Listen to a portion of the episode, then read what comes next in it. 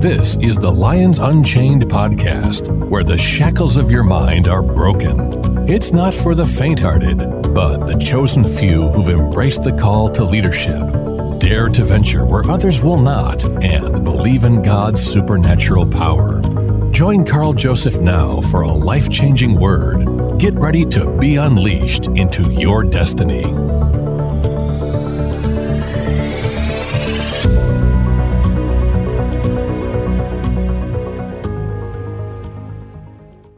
Friend, it's my sole purpose to encourage you today. I want to stir you up. I want you to know the presence of God is within your grasp. The presence of God is accessible to you right now, 24 7, and you can make a demand on God's presence at any time. But the question is how?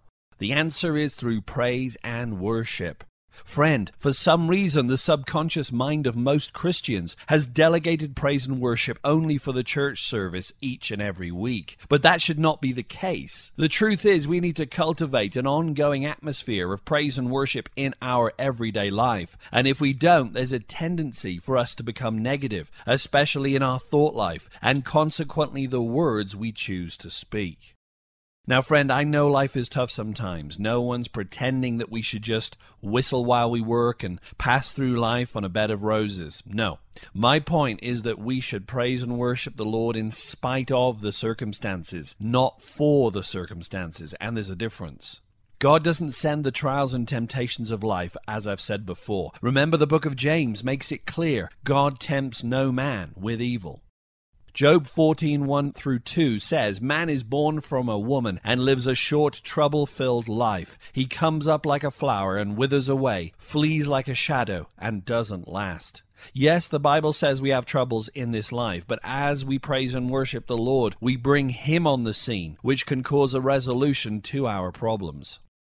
Winston Churchill once said, If you find yourself going through hell, keep going. Friend, if you're going through a tough time today, don't focus on your surroundings, but press on in faith. And the very best way to express our faith is to praise and worship the Lord despite our obstacles, circumstances, and problems. You see, cultivating an attitude of praise and worship in your life is one of spiritual maturity. In truth, friend, worship is a weapon. It can change the atmosphere for the positive, just like words of anger or rage can manifest a dark atmosphere. And let's not forget, the walls of Jericho didn't fall by way of dynamite or wrecking ball. They came down in a blaze of glory with the sound of trumpets and the shouts of triumph.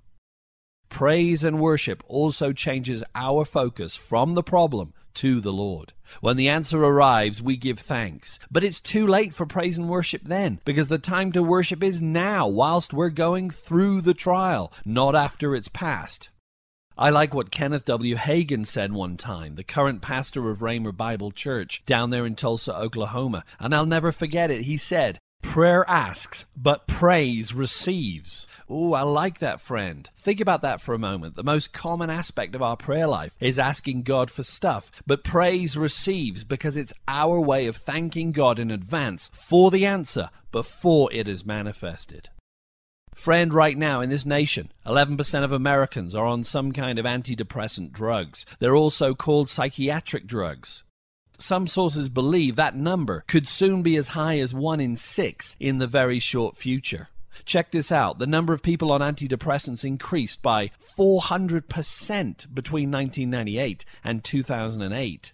What's even more surprising is that 69% of the people taking antidepressants have never suffered from any major depressive disorder and have never met the criteria for obsessive compulsive disorder, panic disorder, social phobia, or generalized anxiety disorder. Yet they still take these antidepressant pills anyway.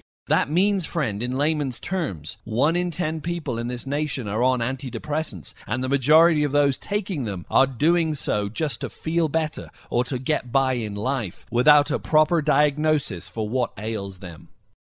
The reality is, we're fast becoming a society that increasingly self medicates, turning from last resorts to quick fixes.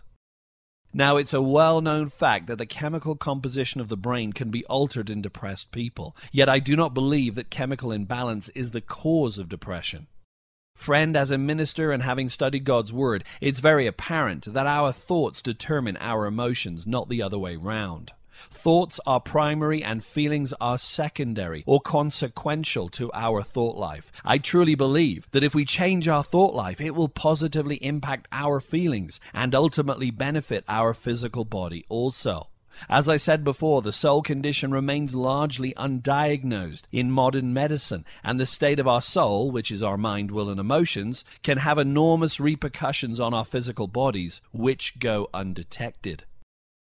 It's my contention that thoughts of self doubt or periods of sadness or stressful situations are a part of life, certainly, but they need to be managed rather than succumbing to the temptation of popping another pill when we feel these thoughts beginning to overwhelm us.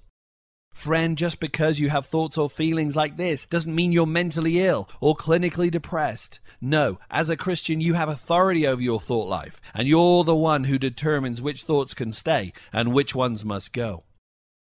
I like what Brother Hagin said concerning this, and I might be paraphrasing a bit here, but he said something like this Thoughts are like birds. We can't decide which ones might land on our head, but we can decide which ones are allowed to nest. Someone once said that depressed people are inherently selfish because their focus is entirely upon themselves. Whether this statement is fair or not, there might be an inkling of truth to it. I do believe, however, some people are more prone to negativity, and you might have a history of depression in your family that needs resolution. Whilst in some cases, but not always, I also believe an evil spirit can be working against some people when they always feel down in the dumps every day, full of dread, and eventually becoming depressed. Friend, may I suggest to you, there's no better way to get out of the molly grubs than to praise and worship, but you need to do it consistently to get results, even if you don't feel like doing it. As you do, the chemical composition of your brain will change, and you will begin to see life in a more positive light. Friend, God has promised a Canaan land for each and every one of us. Canaan is not a type of heaven. Canaan is taking possession of everything God has for you in this lifetime, not the next.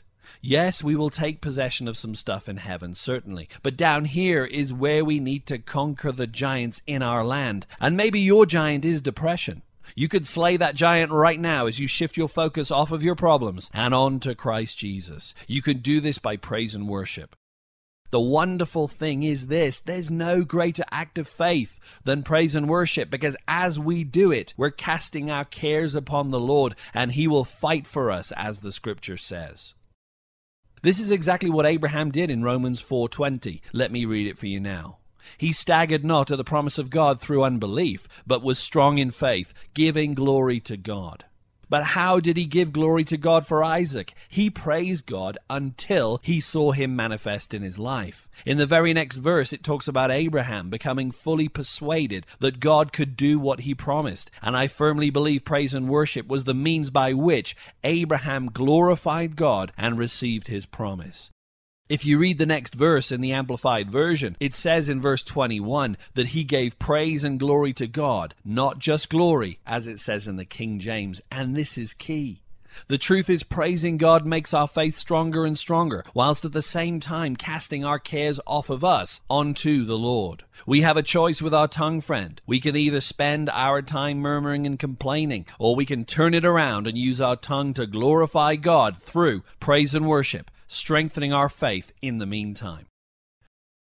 Now, there's much to say about praise and worship in the Old Testament. It describes praise as God's dwelling place and his authority and power in the book of Psalms. In Genesis 49 8, it says, The hand of praise will be on the neck of our enemies. Wow. In Judges 2018, it says Judah will go first. But, friend, did you know that Judah means praise? It's based on the Hebrew word yada, which means to make confession, to give thanks, to revere, worship, or praise. Friend, Jesus is the lion of the tribe of Judah, and praise needs to have first place in our lives. Now, remember what I said before. There are five reasons why the children of Israel failed to enter Canaan or the promised land in their lifetime, and we should let this be a warning to us. They are murmuring, tempting Christ, fornicating, idolatry, and lust. You could argue that three out of five of these are tied to the tongue. What better way than praise and worship to steer the tongue toward the Lord and away from murmuring as we keep our eyes fixed upon Him? Remember too that the apostle Paul warned the Corinthian church in 1 Corinthians 10 about these shortcomings of Israel in the wilderness. These admonitions are as pertinent today as they ever were because they're written to us in the New Testament. We too can fall short of entering into our promised land, and for these five reasons Paul mentioned. Friend, if your praise and worship outweighs your murmurings, you'll be successful in this life. Our flesh will never feel like worshiping. Praising God is the best way to keep our flesh under. We need to tell our flesh what to do and make a decision to praise and worship even when we don't feel like doing it, because we will be rewarded for doing so by experiencing times of refreshing that come in God's presence.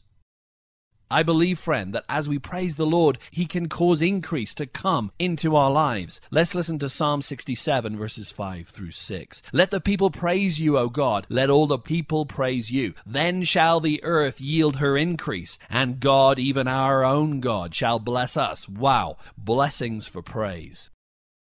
The book of Psalms, chapter 24, verse 8 says, Who is this King of glory? The Lord strong and mighty, the Lord mighty in battle. God is indeed mighty in battle for you, friend, and praise and worship is the means by which you can cause him to come on the scene to assist you in your situation. In 1 Peter 2 9, the Apostle Peter describes us as a chosen generation, a royal priesthood, whose express purpose on this earth is to show forth the praises of God. Wow, that is precise. Our job on this earth is to praise God. So let me ask you this, friend are you doing your job? because Jesus offered the perfect sacrifice on the cross, namely himself. Some Christians think there are no more sacrifices to make in the new covenant, right? Wrong. Hebrews 13:15 says, "By him therefore let us offer the sacrifice of praise to God continually. That is the fruit of our lips, giving thanks to his name." Wow, we are to offer up a sacrifice of praise continually, and that is our mandate for living today. Friend, I believe sometimes we place a greater onus on doing works of service for the Lord instead of building a relationship with Him. Let me share with you a profound scripture regarding worship that might surprise you. In Zechariah 14, verses 16 through 19, God declared to the prophet Zechariah that every nation who did not come up to Jerusalem to worship the king would have no rain in their land. No worship meant no rain. In those days of agricultural predominance, if rain didn't come in season, the crops failed and the animals suffered as well. You could say in modern times, the blessing and favor of God is not on those who don't value worship. The priority of God's heart is that we worship and obey Him, and our faithful works of service are secondary, not primary. Are the heavens like brass for you today, friend? Do you need the rain to fall? It's time to lift up your hands, worship Him, and let the blessing and favor of the Lord fall upon you today. The truth is, we should never separate worship from any other part of our life because all that we do is unto Him. I've had some amazing times worshiping the Lord down the years. I urge you today to lift up your hands, sing praises to Him, and remember your first love once more. Tell Him how much He means to you, friend, and thank Him for all He has done and is going to do. Friend, to worship is to be in awe of majesty, in the presence of His majesty.